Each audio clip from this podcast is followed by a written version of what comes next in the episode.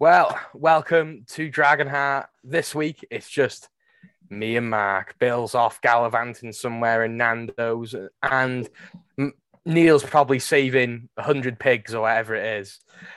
Mark, we're going to Qatar. Wales have reached the first World Cup in God how many years. How do you feel after watching that one? Well, I'm excited now you've told me we're going to Qatar and Callum FM paying for it.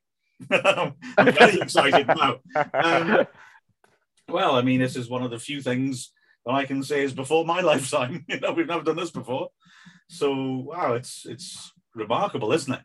And I I acknowledge the emotional nature of playing Ukraine as well. But I was really proud that we handled that right too. I think because I think we showed good respect to the Ukrainians. But ultimately, it's a game of football, uh, and, and and we've waited a long time for this. And yeah, just fantastic. The players deserve it because they have consistently been excellent, haven't they? They've really done us proud, and are they get to play in the World Cup. Yeah, and it's it's fan- it's a fantastic way to end the season as a Welsh and Wrexham fan. Um, as it's been a fantastic season being a Wrexham fan, and we're going to go through that with our season in review. We've got the retain list to go through as well, and we've got the Qatar, the Wales thing, everything, and we've got and we've got a little few little bits and bobs at the end too. So, without further ado, this is Dragonheart.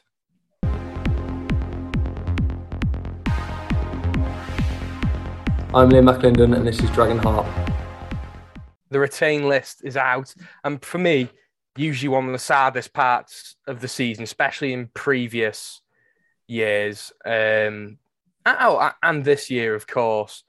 But I'd like to I'd like to say thanks to each one of the players that have played a part in this season and previous seasons, Mark, because there's some great players in this retain list. Yeah, uh, it's an indication of how things have changed, isn't it? Really, for the club, because some of these players have given very good service to us, and some of these players would probably give very good service if our budget was still what it used to be. But uh, yeah, I think when we go through the names, we'll recognise that it's about the fact that we are upgrading a squad to be ready for you know what League One.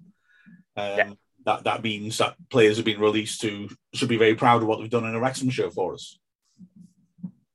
Of course. So let's go through it. Uh, first, it was not really a surprise. I think he was brought in as a complete emergency backup for the big yeah. games because you know, he's very experienced head, and that's Lee Camp. Yeah. I'm sure he's been a really good asset for both um, Dibble and Szczepaniak this season. You know, just from his experience, you can learn. Oh no. Yeah, like to say thanks for him to come in. Really, it was yeah, mm-hmm. it was most expected, wasn't it? Yeah, I mean, to be fair, I'm sure that was made very plain to him at the start that the chances are he wouldn't be getting a contract. And yeah, he's um, having another experienced hand is always a good thing in the running. I, I'm not superstitious, and he's the reason why, because I can remember one other example of us doing that, which was 92 93, when we brought in Peter Fox, who was a very experienced goalkeeper who played a lot of time at the top level and the second level for Stoke City and he was a cracking keeper. But we just brought him in as backup because basically our first choice keeper had, well, we, we couldn't trust him anymore. Our backup keeper was having a fantastic season, but we needed someone else. And so we brought him in. He never played, and we got promoted. So that's why I'm not superstitious because we did exactly the same thing again, going for promotion, bringing an experienced guy. He's, we're not intending to play him. We don't play him but we didn't get promoted. We finished higher than that season, but we didn't get promoted. That's life. That is life. But yeah, good luck to Lee Camp in the future. Um, Cameron Green, um, I, I wasn't totally shocked by this, but I think if we didn't have this big takeover, he definitely wouldn't have been one we would have released because he is a he is a he is a prospect, and I think a lot of National League clubs will be looking at him, Mark. I think there's a lot of people on this list that if you're a National League club with your head screwed on, you go after straight away. Absolutely right. He's um I'm, I'm sad to see him go, if I'm perfectly honest, because he's young and he could develop. And there's a part of me thinks it'd be quite nice maybe to loan him out and give him another season, maybe in the National League. I know what you'd say about Cleworth, but now our situation's a bit different. You know, yeah. there aren't places in the team to develop a player through. But I think it, I'd quite like to have seen that.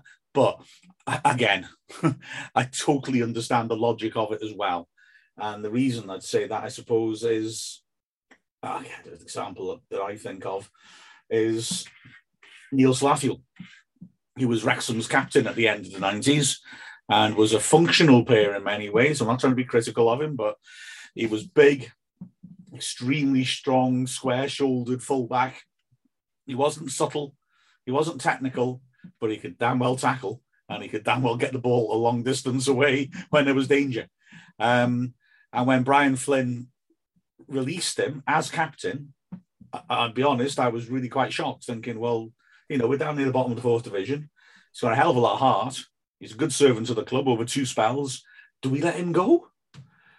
Well, yeah, we do because we brought in Barry Jones and it was that promotion season. So Barry Jones was captain of the local reserves, was a class fullback, played a lot of years through the 90s for us as a fullback and a centre back going up to uh, what's now League One. So, yeah, sometimes you have to be hard nosed and say, this lad's good, but we're aiming for something higher and bring him in. I'd love to have a buyback clause somehow on him, but well, we haven't because we released him. But I'm sorry to see Cameron Green go. A good attitude as well and very naturally fit as well. Yeah, it, and again, another naturally gifted footballer, and I think it been has been a fan's favourite for the last few seasons in Dan Dan Jarvis, um, which I think out of the whole list was the biggest shock in my eyes because Parkinson used him and utilised him quite a lot this season, and he's a very technically gifted footballer. But again, it shows the aspirations of this team that we we can afford to get to release players like Dan Jarvis, but I tell you what, there's not going to be many National League sides that are going to say no to someone with his caliber.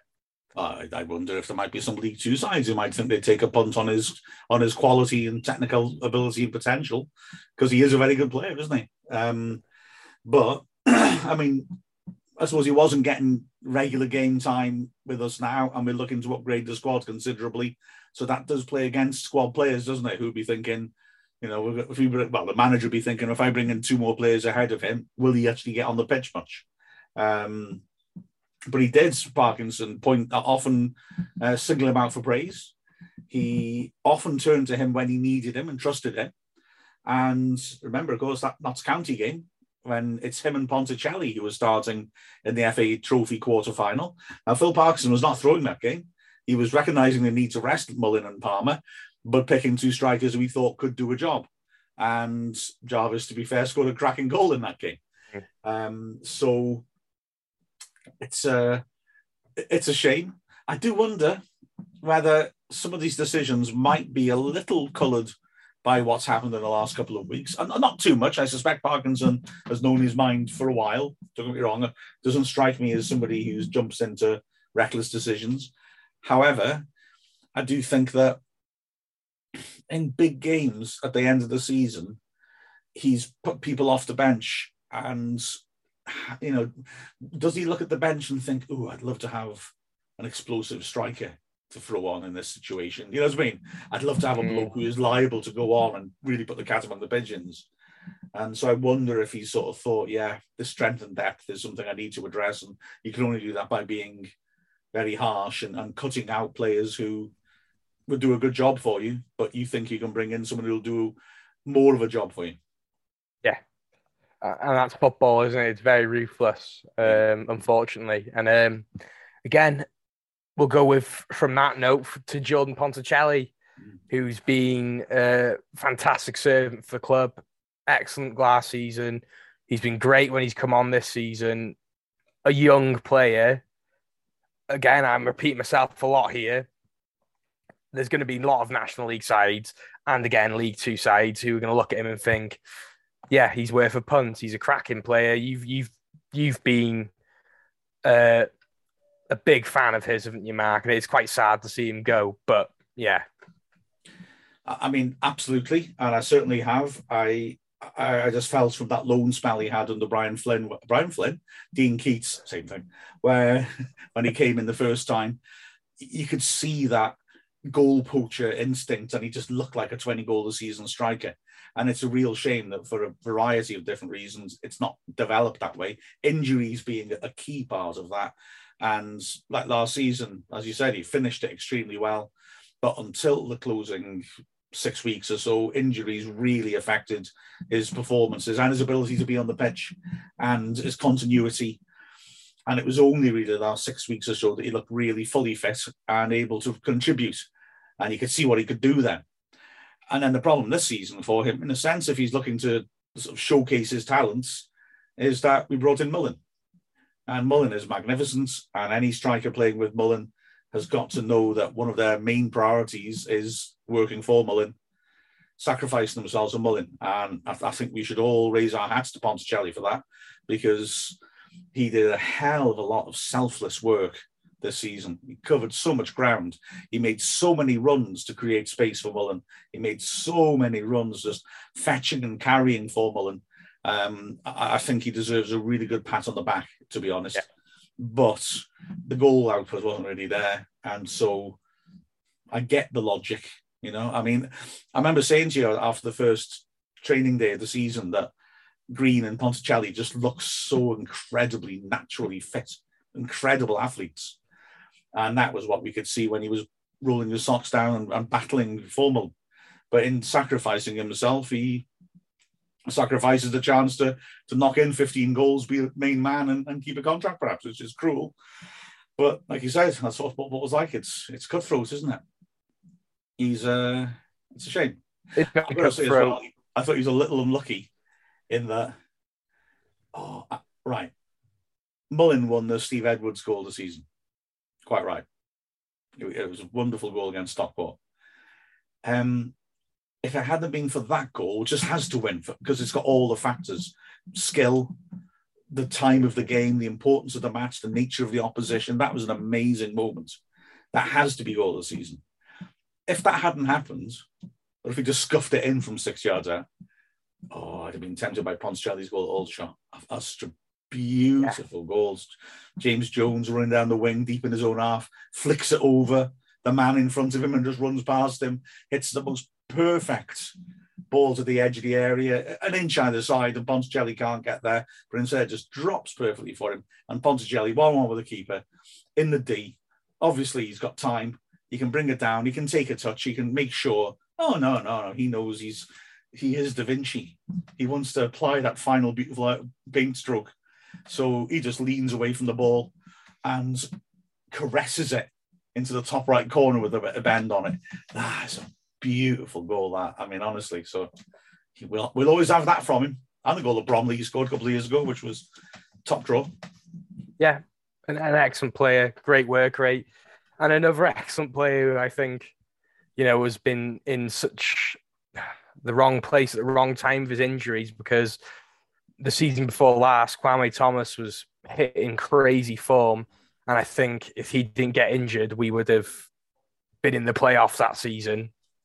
Um, yeah, an excellent target man who's great with the ball, great positioning. Fox in the box at times, scored some great goals. it's sad to see Kwame go, but he's not looked quite the same since the injury. We have a better target man in Ollie Palmer, and you could argue Jake Hyde as well. Uh, yeah, I feel really sorry for Kwame, but like I said, I don't think he'll struggle finding the club because he's a good player. Exactly, he's a smashing bloke as well. Really nice fella, and last season he was a phenomenon, wasn't he? He was absolutely fabulous, and you're hundred percent right. If he'd stayed fit for the whole season, we definitely would have been in the playoffs.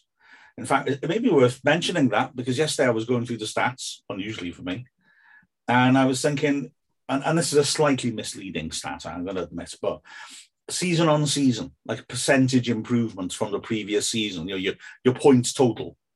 What what team, you know, what season have we improved most from the previous season? And interestingly, it was last season in our history. Wow. That's the the biggest sort of jump in terms of points that we've achieved, you know, percentage wise. So taking into account how many games you played.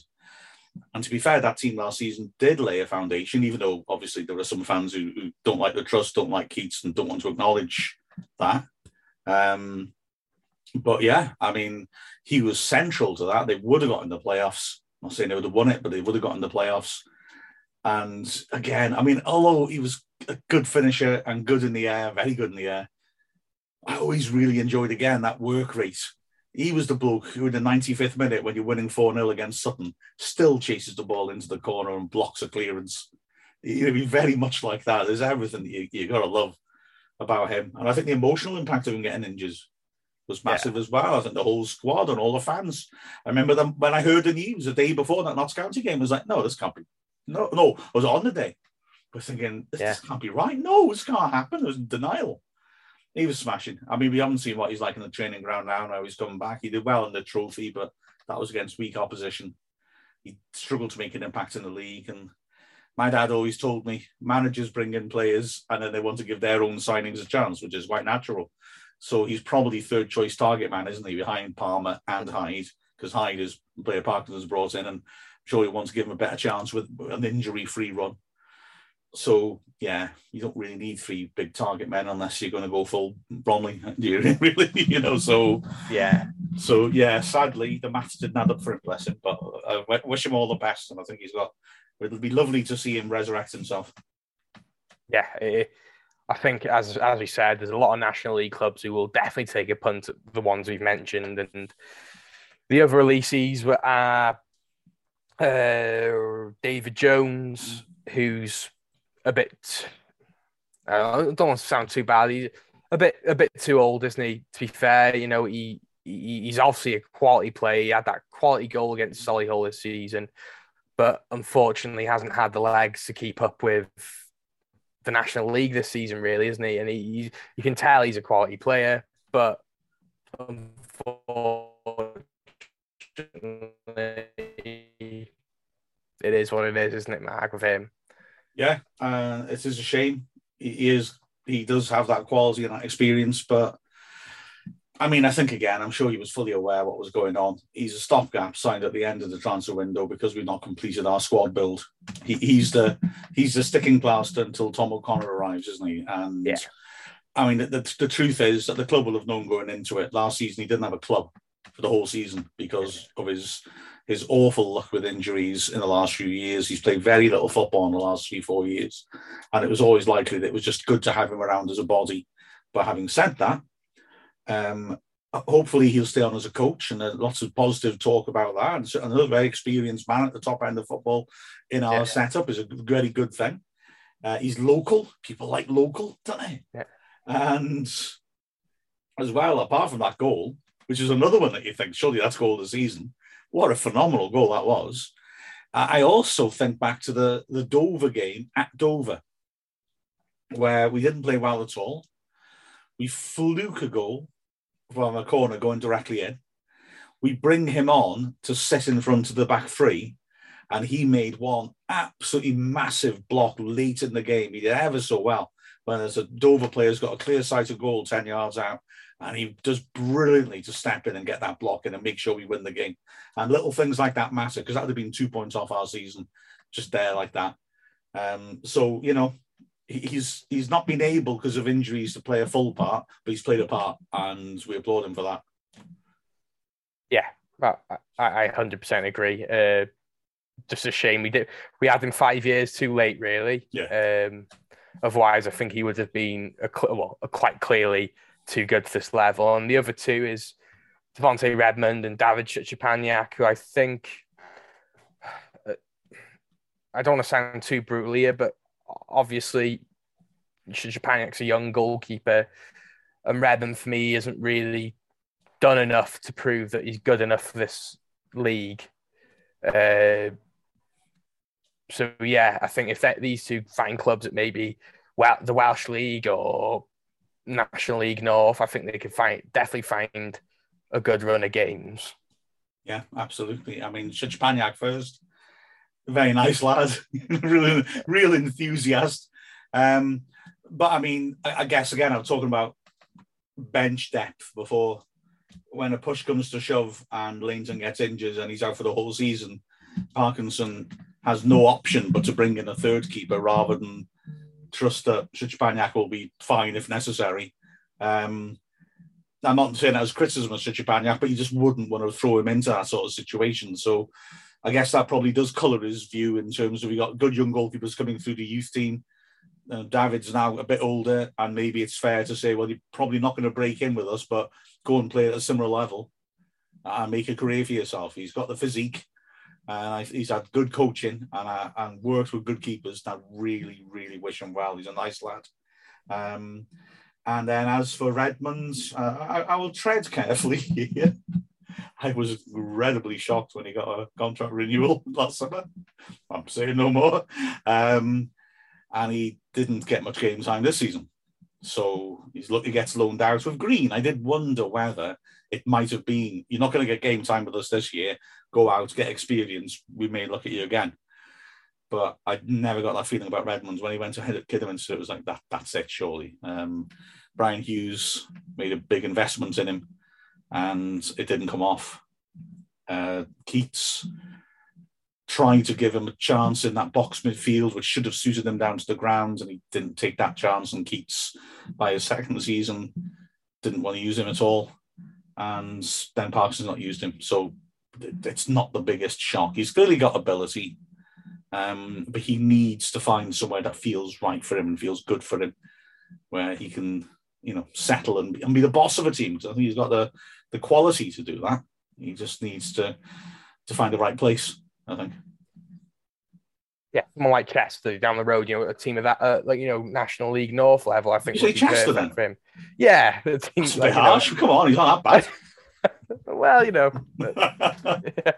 you know, a team in the National League North, or you know, even someone like TNS who you know win a lot, and he, he can not be playing teams of uh, high cap I think the National League has been so high quality this season, and it's it's hard to compete at that level. Yeah. So yeah, and I, would like to just cap off this section by saying commiserations, but good luck to all on the list, and I'm sure they'll all find clubs because they are good good players, and I think it's a real high caliber of released players this year, which makes me sad, but also makes me quite excited to who we're going to bring in. Mm. So still exciting times to be a Wrexham fan. Mm. So after this, we're going to be talking about the season as a whole. This is Sean Brisley. This is Dragon Heart. A disappointing end to the season, Mark, but for me, one of the most memorable, insane seasons following Wrexham in my whole entire life. Honestly, it, it, it on pitch, the pitch, brilliant. Oh, 100%. 100%. Um, it was really incredible, wasn't it? They, they, gave us so many amazing memories. I mean, I, th- I think one of my, my main takeaways from it as well is just how the fans rallied and kept faith no matter what. Yeah. They know we're going somewhere. They want to be on board it. And that the way that the, the, the team earns that that love from the fans instead of just that natural support a fan gives was fabulous. And I think it was the, the biggest indicator that we got everything right uh, this season. I think really. Yeah, we did. Uh, off the pitch, on the pitch, everything was right. It's just unfortunate that, you know, I, I personally put it down to a bit of mental and physical fatigue towards the end of the season where we slipped off and lost the semi final. That's where I put it. We didn't quite win the uh, the league where, where we probably could have done if we didn't slip against Bournemouth and a few, few other games. Really hold a grudge against this team at all. Uh, it, it is what it is, and unlike other seasons where we have missed out with us playoff playoff um, games before. You know, the ninety-eight point season, the year we lost um, to Newport, and the year we lost to Eastleigh. You think, where do you go from here? Because we don't have this big budget. Yeah. The big players are going to leave this season. I don't have that worry at all, and it's quite nice, isn't it?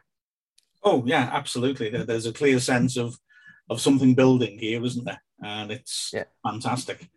The the achievements of this team are fabulous, and, if you look at it in the context of our history, if you adjust for three points to a win for a win, because obviously that, that was brought in in 1980 in the Football League. So if any season before then you give three points for a win, um, then this is our second highest points total ever. After, wait for it, the 98 point season. Yeah. Yeah, so this is our highest ever one. And then when you look at the other team, their seasons at the top end, third place is the 1970 promotion season. Fourth place is the outlier, which I'll come back to in a second because I'm going to blow your socks off. Fifth place is the 2003 Denis Smith promotion season. Sixth place is the legendary 1977 78 season. Next is the season before that when when we blew it and had to get one point out of the last two home games to go to go up and lost them both. I mean that's remarkable. You know that that is that those Yeah. are all our great seasons.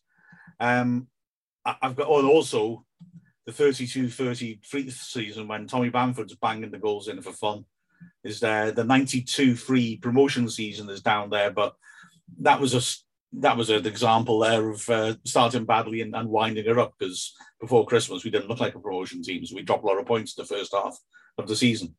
Um, the, the outlier, interestingly, is the Bryan Hughes season, fourth best season in terms of points. Was 18 Oh, yeah. when we started the Ricketts, then had Barrow, and then had Hughes. And Yeah. uh, although I, I'm not going to try and pretend Bryan Hughes was a success, or clearly he was not a success, and, and when he went, he had to go. Um, people do forget that I've said this before, so I apologize for repeating myself. We actually had the best run in ever in the National League under him. We hit the playoffs with the best momentum we've ever managed. Um, so you know maybe that shouldn't be forgotten, even though I accept he wasn't a success. But yeah, most away Yeah. goals in the league of all time in the history of the club. Fantastic. I mean, the stats are amazing. I'll bet uh, if I if I if I look at the stats in terms of post 1921 when we joined the football league, because let's be honest, that's when we were actually joining national competition. Before then, we were playing regional leagues. Some of our club records, please don't get me wrong, they are club records because that is Wrexham AFC. So I, I wouldn't devalue them, but 1921 is the point where we are put into a level according to our quality and play against teams of a similar quality. Before then, Yeah. you know, we've got well, uh, I might get to this, you know, that the fact that we scored six goals in consecutive home league games this season. Um, you know, we've done that before Yeah. in the 1890s, but it's against teams like Kaigule. Um, so you sort of expect that, wouldn't you? Uh, but in terms of since 1921, we've had our we had our best goal difference ever. So that's that's kind of kind of something, isn't it? Really? It is heartbreaking, isn't it? You know, that we're not talking about us being promoted, Oh yeah, you know, with this side, but it is what it is. We've had, we had Stockport, who I think on our day, Wrexham were a better side than Stockport, man for man. Uh, and it, it's shown. We beat them in the FA Trophy and we stuffed them in the league. But unfortunately, Stockport have been that bit more consistent throughout the rest of the season, haven't they? Yeah. And then when we got to the grip, when we got to the fi- uh, the National League final, uh, semi final, sorry, and congratulations to Grimsby, by the way, excellent club, well deserved. Um, we also had the heartbreak of the FA Trophy the week before, which I think has maybe had a bit of a mental effect, bit of mental and physical fatigue. So, it, you know, we could have we could have been walking out this season with a league and cup double, and could have been saying this is the best Wrexham side ever since you know when we were in the old Division Two. But it hasn't come out last way. That that's going to be for next season. yeah, well, exactly. And I think next season will be wonderful, as I've said before. I mean, we've got to be careful quality judgments, haven't we? Because we are playing theoretically. Hey, Neil Williams is in the building, Hello. I am sorry. out of the pig pen and into the podcast. Yeah, We're just looking back at the season, Neil, and I'm trying to stop Jay from jumping out of a window uh, for, for uh, uh, as he thinks about what might have been. yeah, we we can all think of what it might have been, but you know, it is what it is. We just weren't good enough at the end of the day. Mm. We, you know, we just petered out. We just didn't have the legs. You know, if we'd had a full transfer window like everybody else and been able to sign players like everybody else for the whole season, matters may have been different. But uh, it is what it is. We can't change it. We go again in August. Yeah, yeah, exactly. I'm just looking at some stats as well. I was saying that we got to be careful with with um, quality judgments. And if I'm going to say that 1921 is when the standards raised because we joined the football league and you know records set after that are more meaningful, I've also got to acknowledge we're currently playing in the lowest level ever. And so there are statistics where you know fairly mediocre near misses in the National League feature quite high up statistically because we are playing weaker opposition. Um, uh, uh, but National League is at a very high standard this season. uh, you, you, look at the top top. I'd argue top eleven would give league the, the bottom half of League Two. Each one of them would give any of them games. You know, you look at Boreham Wood; they got to the round four of the FA Cup and they finished ninth this season because we broke. Uh, yeah, we did break them. Uh, you know, we got Chesterfield who were seventh. Southend who looked a good sturdy side at 13th. I'd argue this has probably been the strongest national league for years. Each play, each team have quality players. Uh, for us to get the points we did and to finish where we were, we've had a really, really strong season. This is year one in our project, so roll on next year. Honestly, oh, I'm, I'm, not denying that. I'm just saying that uh, we we are in the fifth division, and a team yeah. of maximum size should be finishing fairly high up. Yeah, points totals our record in the championship level is not as good as it is in national. That's what, that's what I'm saying. Yeah, yeah, yeah. Goalie records and all the best goalkeepers in our history in terms of goals conceded per minute. Uh, the National League ones now, apart from Dai Davies, because it's a and, and Andy Dibble, beg your pardon. Apart from those two. Well, but right, let's let's change the subject a little bit with the. Let's talk about this season as an entertaining and as an entertainment spectacle, let's say, because we've had some crazy games. You know, the Dover game springs to mind straight away. You know, you've got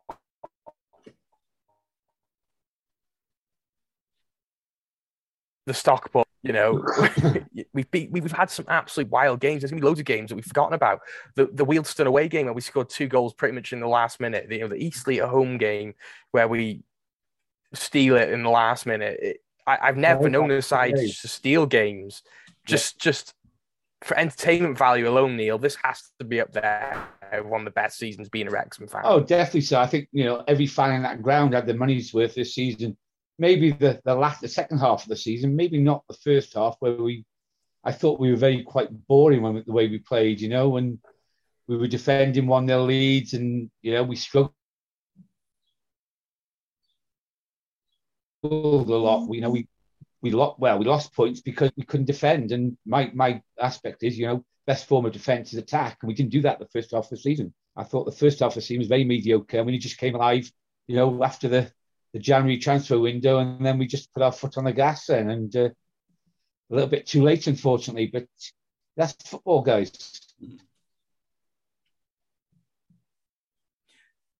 Yeah, that's true. Yeah, well, I think how important was the signings we made in January.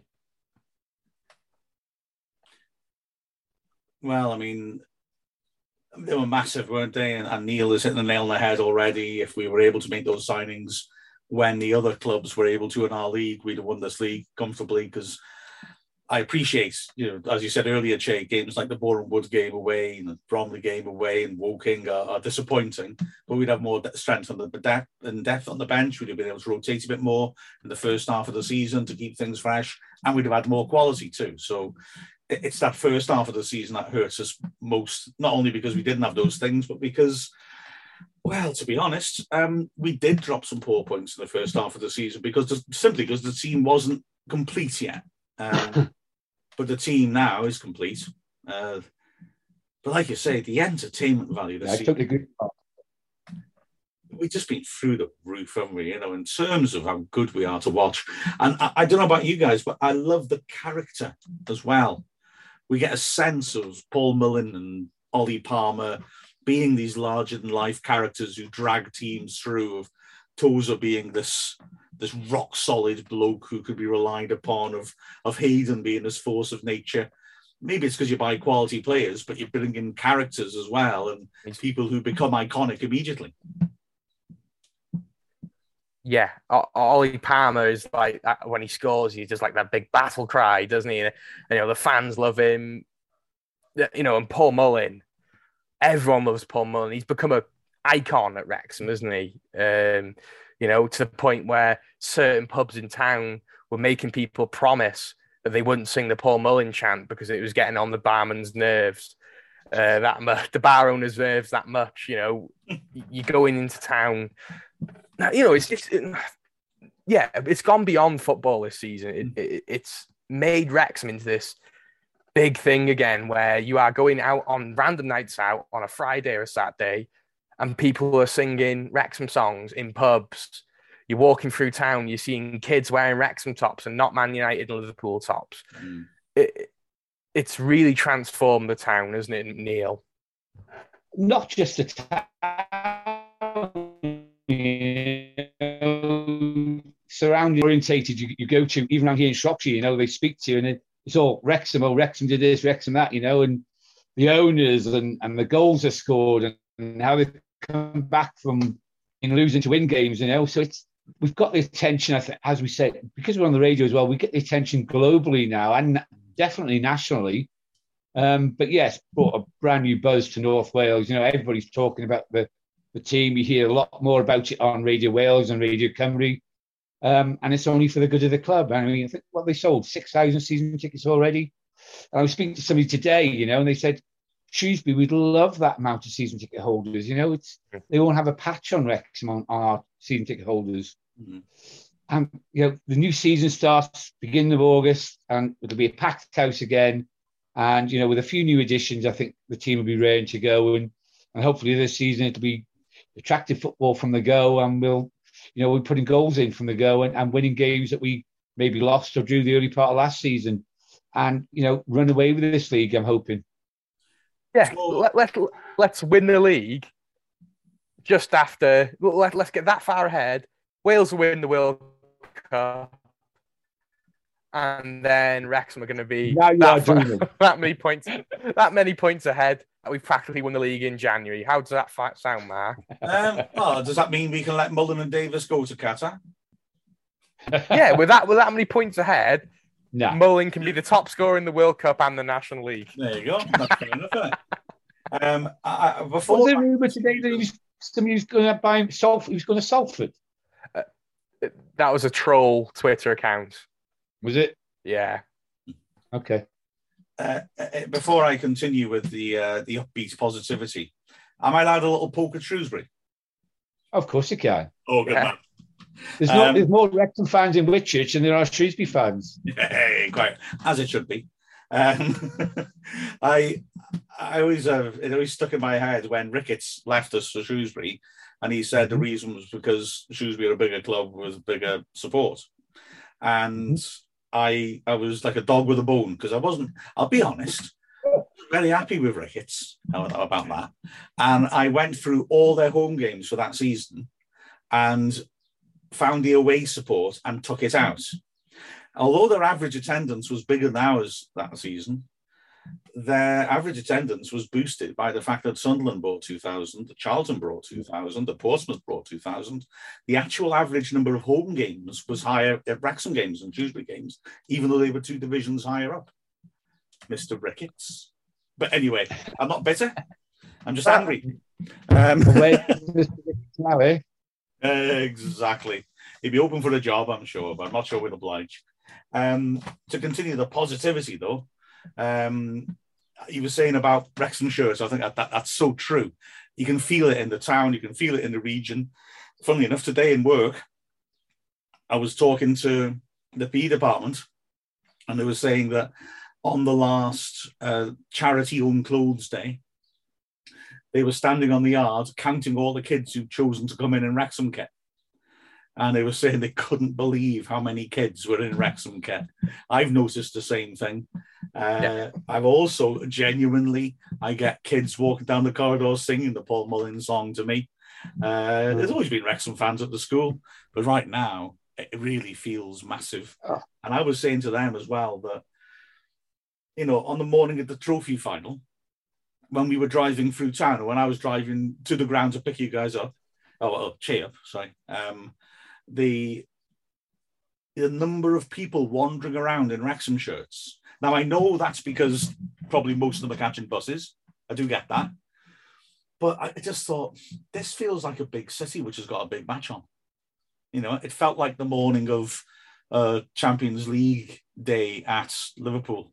Do you know what I mean? Yeah. People wandering around having their early breakfast in the in the pub in their Wrexham kit, getting ready for the day it felt really special. It was it was it was it was eerie. I loved it. Absolutely loved it. It's like the, the calm before the storm, and I feel like it's not just like that. At, you know, the FA Trophy was like that mm. to an extent, but it's like going to the Wealdstone game where people are going to spoons before, well, spoons or other pubs are available. Um, but they are all bad, younger listeners.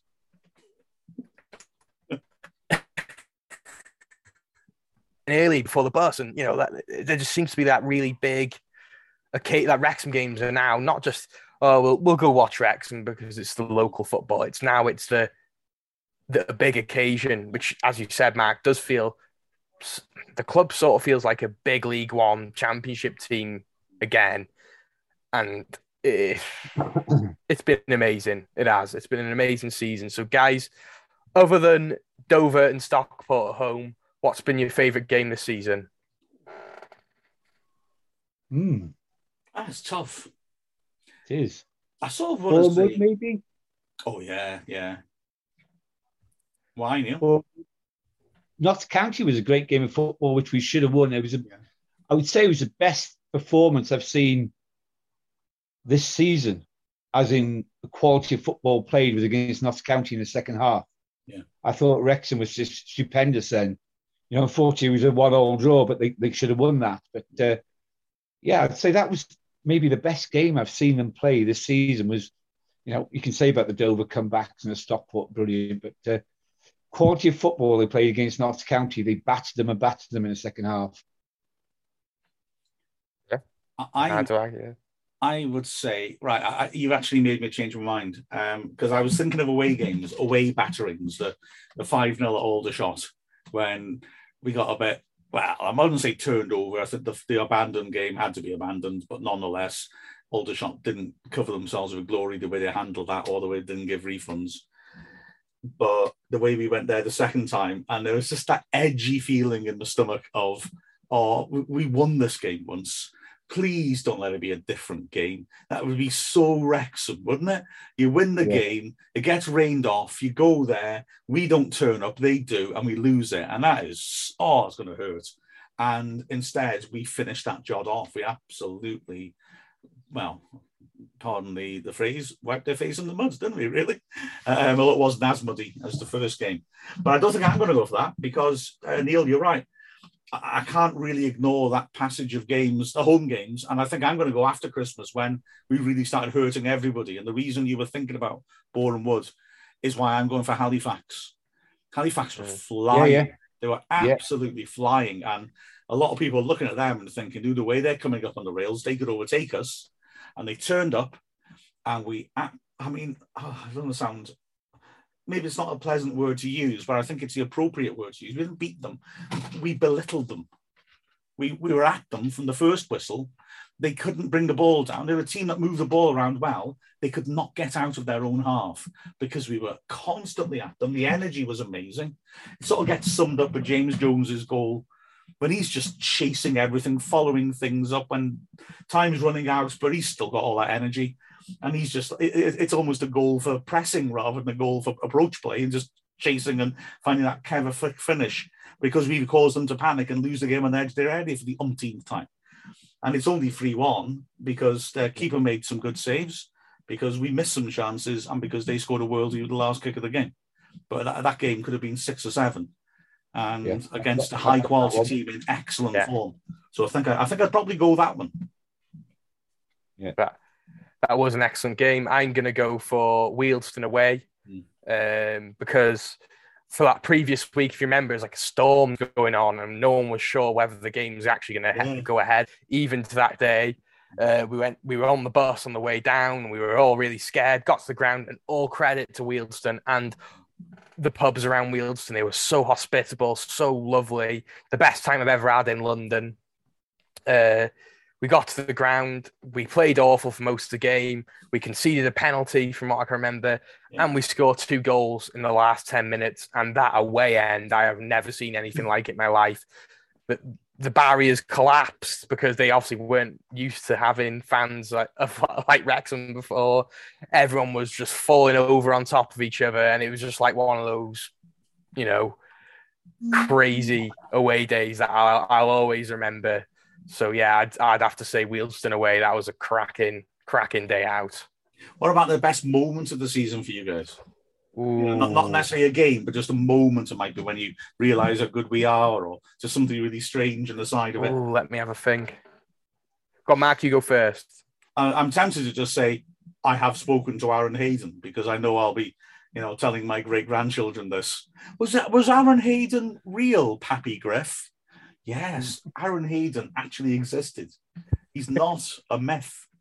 Um, but I, I I I think the the points where oh, maybe I haven't got just one. I loved it when I saw Mark from New Zealand at Wembley waving at the front of the press box at us Yeah, because I think that summed up one of the very special things this season that kinship and community in amongst the fans. And I started off by saying the way the fans have been in the ground has been amazing, but as well, that community that we've enjoyed on Wrexham Player um, is fantastic. Absolutely fantastic. And the way people, as you mentioned before, come from around the world, contribute and, and are able to feel part of it and the amazing comments and contributions and, and the, they make and the kindness they show to us. I think that's been a- genuinely special thing, which shows why sport can transcend just the game and be something important, social, and quite frankly, important in building up better societies. that, Mark. And I would add basically that I think it was this season I really started doing the commentary for Mm. You know for Wrexham and you know really nervous, but at the end of the day now I, I really enjoy you know doing it with you guys and and broadcasting to the the Wrexham fans all over the world. And I'd say that would be my my highlight of this year is is getting more involved in the media team and, and doing this you know radio commentary um, with you guys on the on the home games. Well, we should award you the Max Cluworth Newcomer of the Year award, then, shouldn't we? Rookie of the Year. I'd like a stat off you, Mark. Mark. I know you stats are good on your point, but how many away games this season have we actually sold out our allocation to, to the away fans? I have no idea. and I might be able to give me some time. I think I'd have I'd have to go through I can't imagine there's that many where we didn't sell out our full allocation of, you know, away tickets. So you know, Um, it'll, I think that's going to be a tricky one to find, although it would be a wonderful stat. I was wondering, thinking this morning about percentage of games we filled the grounds compared to other seasons, which again is a tricky one to prove, really. Um, you go can have a back to your through. day as well. I just said the Halifax win where we we scored two goals away in the last couple of minutes. yeah, A Halifax to win, you know, and there was what eighteen hundred away fans there on a Tuesday night. Yeah, incredible, isn't it? Yeah. Well, my my favorite personally was being able to take my stepson Taylor to his first game in the FA Trophy, and um, him being you know only four, he doesn't know what's going on. He he only lasted eighty seven minutes, didn't last the whole thing, but being able to see you know this is the these are the fans of the future, and they're going to be seeing probably the best one of the best, if not the best era of being a Wrexham fan, and this is the the start of something. It- it- that was a really nice moment for me. And we beat Bournemouth 3 0 that day. So, yeah. Yeah. So, an excellent, excellent season it's been. And next season is going to be, well, if it's anything like this season, yeah, it's going to be brilliant. And I personally think, because of Stockport and Grimsby going up, I personally think we are we could potentially be an unstoppable force. I'm Jake Hyde, and this is Dragonheart. Well, Mark, we um, all saddened to hear the news that of the passing of Geoff Hunter, a player uh, before my time, but I'm sure you have stories. I have you stories. can talk about yourself. I most certainly have stories. Yeah. Look, firstly, I've got to say, Geoff Hunter, um, you know, it, it, I'm not saying it makes me feel old. I already feel old, but it, it, it's it is saddening when players that you liked as a teenager, when you hear the news like that, you know what I mean? It's like, oh, I used to, I used to love watching him. Um, Geoff Hunter was definitely fell into that that category. He was a youth player of Man United as a striker.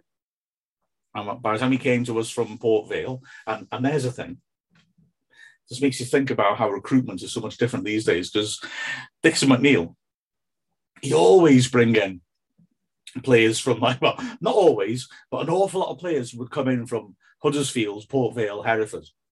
So he obviously had connections there, and people saying, "Bring him," in," you know, like he's a legend at Hereford. So he must have had mates on the coaching staff saying, "This lad's tasty." So a lot of our players came from those sources. We brought in Geoff Hunter and John Bowden from Port Vale, two midfielders, and they were big players for us in the 80s. Uh, a time when a lot of players didn't cover themselves with glory for us, but but those two did.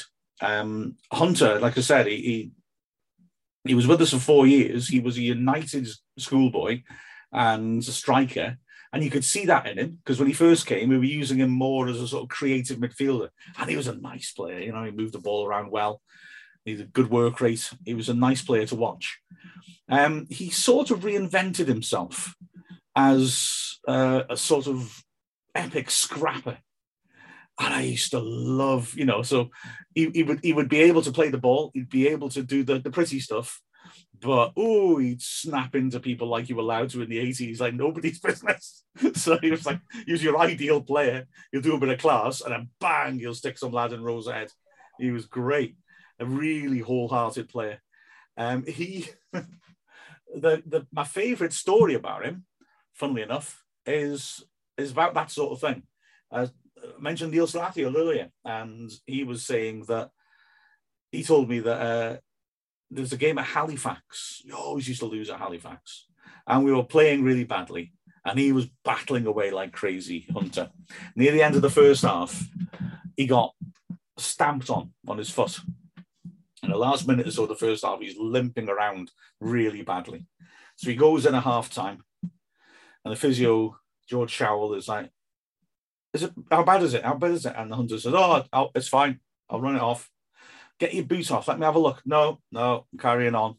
And so he refused to take his boot off. He carried on, played the rest of the games, diving in tackles as ever and crunching into people and leading us forwards. And we lost.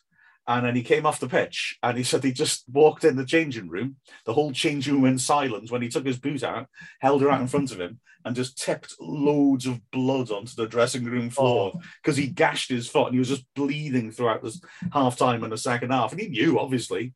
And it was just, yeah, but um, I'm playing for Wrexham, so I've got to, I'm gritting my teeth and I'm getting through. it. Wow, what a warrior! Yeah, well, exactly, exactly. Um, so four years, he got injuries in the latter first two years. He barely missed a game. Um, second seasons, he got in like half seasons because he did pick up injuries, which was uh, obviously a shame. He did get to play some European games for us, which was fantastic, and I think that's a real testimony to him as well, because that was in the brief, weird time when you when English players counted as foreign for a Welsh Yeah. team. So Hunter's English. So you're only allowed in four English players. We did got up to all sorts of shenanigans to get a team together. Um, we had Jeff Cooper, who was the most Yorkshireman you've ever seen, suddenly discovered a Welsh grandmother and was able to get himself registered as a Welshman. I mean, you know, I mean, Jeff Cooper uh, would walk around with a wicket under his arm and a flat cap on, um, even when he was playing. So, I mean, th- th- this was nonsense.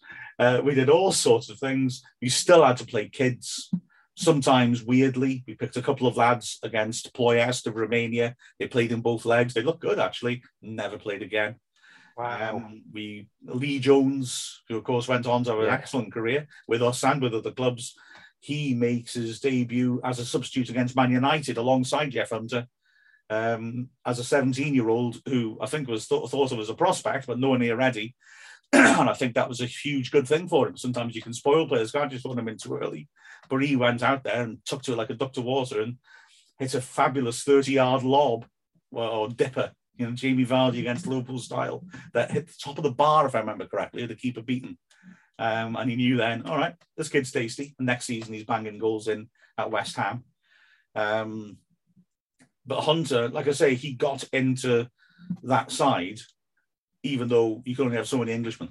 So some some regular players just didn't play. But Hunter Wow. got into that side, and I think that's a comment on his value to the team as a person and as a, a competitor and as a player. But I think this is the Uncle Griff's bedtime story point, and I admit a lot of it's felt like a bedtime story so far. I saw you ru- rubbing your eyes then, and I don't I, I don't blame you. However, I think this Geoff Hunter story, and I'll, I'll end on this, has got to be the mother of all Geoff Hunter stories. Uncle Griff's bedtime stories. Wrexham used to go on training runs down Erddig. Geoff Hunter was notoriously not an enthusiastic trainer, so the squads were bemused when one day they're all lining up at the you know the gate at the top of um, what Green Park, and they all run down the hill, and Hunter goes sprinting off ahead of them. So this is unusual. He's usually lagging at the back, not wanting to push himself. Goes sprinting off, and everyone said, "What on earth's wrong with them? It's a long run, this." And he's he's charging off. He disappears round the corner into the woods. And I'm thinking, what the hell's going on? They jog down the hill, they come round the corner, and uh, I don't know why. It's not my place to say why. Suddenly, jumping out in front of them is a completely naked Geoff Hunter.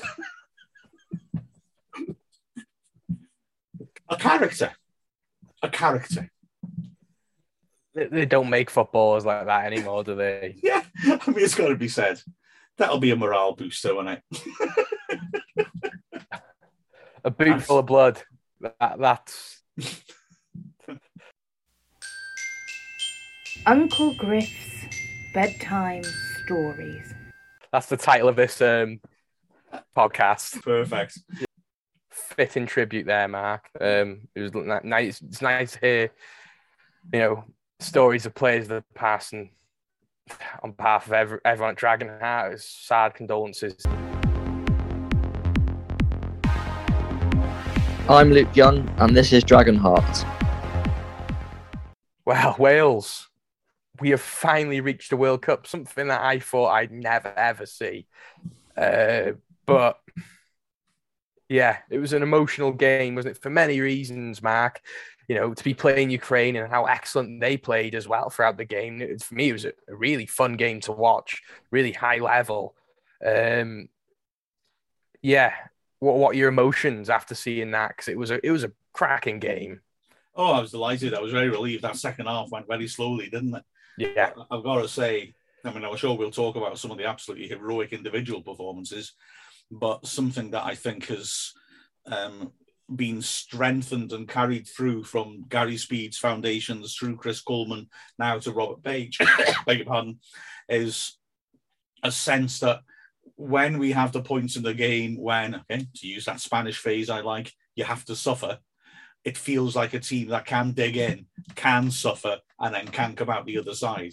Uh, the, the, the defensive shape is sound, and then if it does get pierced, there's always someone like Ben Davies who will hurl themselves at the ball. There's always someone like Wayne Hennessy, our second choice goalkeeper, I thought, who's well, going to put in a world class performance and, and stop everything. And uh, although I, I I'm not a big fan of this sort of analysis, it's very tempting to think, you know, Welsh fans pride themselves on their fire and passion, and that was an extremely passionate performance, but passion with organisation and with that mental strength, strength and self-belief of we've done this before. We've had good teams put us under pressure, but we all pull together. We do our jobs. We dig in. If they get through us, somebody will do something to stop it, and we will get through this and get to the point where we can start to get closer to Ramsey and Bale and start hurting them. And I, that's what I love. That a, if we struggle, we can still win. I, I 100% agree, Mark. It was a real pleasure to watch, to be fair. Um, and, you know, what I love about this Welsh side, you know, and the Welsh media and just everything about it, I, I really believe Wales is a footballing nation and not a rugby nation. Uh, you know, as you know, look at what the WRU are doing. At this moment in time, did at the moment, you know, but you look at the FAW, they, they do tweets in Welsh, you know, the, the fan, the Yma o Hyd before the game, the players get it, the fans get it, the, you know, the FAW get it. It's compared to when I first started watching Wales in the Gary Speed, Ryan Giggs, Robert Earnshaw days, where we had fantastic players, but never could really gel because no one was really into it. And you were playing Azerbaijan in front of 6,000 people in the Millennium. We are now in harmony, and this the, this team is something to be really proud of, aren't they, Neil? Oh, very, very, much so. Although, you know, watching the, the game, yes, we, we took the lead through you know the own goal, and you know Ukraine had some great shots on goal, and fair play to the keeper. You know, he made, as you say, world class saves. But then we hit the post again, so it was a very nervy game to watch. You know, I, I saw them play Romania down in Cardiff for a qualifier, and we lost out there.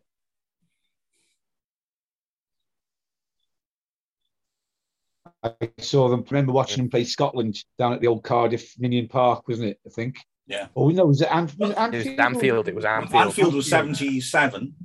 Yeah, And then we- they played- yeah, I think it was the Vetch in 86. Yeah, I can remember vaguely watching that on telly, and the disappointment that you know we're so near yet so far, and, and to actually be able to go there this time. And for me, it's just a shame it is where it is in Qatar. You know, to, you know, it's, it's something a lot of fans would have loved to have gone to, and a lot of fans may not go to because of where it is and and the high cost of it all. But uh, a fantastic achievement, and as as Jay said, you know, the passion that the players are showing when they're belting out that anthem at the beginning brings tears to my eyes. You know, you you feel that passion, and for them all to be able to learn that anthem themselves, you know, and and belt it out, and then at the end of the game they all belted out Yma o Hyd, and you can see the passion between the players, the fans, and it's just incredible, you know, and that's why we need at Wrexham to get a purpose-built international stadium there, so they can come up and play in front of the North Wales fans who is just as passionate about their football. Yeah, absolutely right. Sign the petition, everybody. We need to push that. We need that levelling up fund to make that happen. Sign the petition. Let's get a big stadium in North Wales. 100% right, Neil. I've got to say as well, what about, about Bangor's own uh, Wayne Hennessy? And Wow. indeed, Neco Williams of Kevin. Because my goodness, they were both outstanding, weren't they? Wayne Hennessy made some incredible saves, and how he's not been a first choice keeper at a team for the last few seasons, I, I don't really know. I think he was third choice at Palace a couple of years back. He's second choice at Burnley. He may have a chance to be first choice now. Burnley getting relegated. I'm assuming Nick Pope will get sold on. He's a class act, isn't he? Uh, and with him being from Bangor, you know, a local lad too. It, oh, it's just brilliant. I have, I'm lost for words when it comes to when it comes to Sunday. You know, there was that one world class save where he, he dived across the goal and, and put out his outstretched hand and it was strong enough to keep the ball out and it went over the top of the bar where, you know, it should have gone in the net, you know, it should have been one all, you know. And I, I do feel quite sorry for Ukraine, basically because what's going on in their country. But at the end of the day, it is a football game. But, you know, it should have been maybe down to UEFA and said, well, let's take them with us as well and, and just you know, mix it up a little bit and just add an extra team to the group just for the for the country, basically. Even though they lost to Wales, but just say, "Oh, let's take you along as well." I thought Yeah. we handled it right, didn't we? The fans were brilliant with them. Oh yeah, yeah, The way, that, the, the way our players went to applaud them at the end, but having Correct, said yeah. that, you know, I, I, football's nothing compared to what's happening in Ukraine, and you know, we have our destiny to to achieve and on the football pitch. It's trivial, but yeah, we, we couldn't give that over out of sympathy. It was. Uh, so, and the same Neco Williams as well. I thought Neco Williams was Yeah, brilliant. fantastic. He's so positive and and direct and enthusiastic. He has no fear, does he? he's playing at a very high level too. Um, I'm assuming there's strong rumours that Fulham will be signing him this season. Um, that's what I'd like to see because I'd like to see him play regular Premier League football because the potential in that lad is incredible. Oh yeah, he's, he's terrific. Um, his pace and his ball skills are fantastic, you know, and he, he's great going down the wings. And yeah, another local lad. It's a shame he wasn't on Wrexham's books. his brother was briefly, wasn't he? Oh, right. Yeah, Kian was was it second youngest player ever to play for Wrexham. He came on in one of those mad Scottish games and immediately got poached by I want to say Swansea. So Burnley was it? Oh, I'm talking about Wales again about possibly Bale coming to Wrexham. I don't No. think so, but there we go. No. Uh, seen Rob, Rob tweet about that. I think it's a bit of laugh. We can dream. Yeah.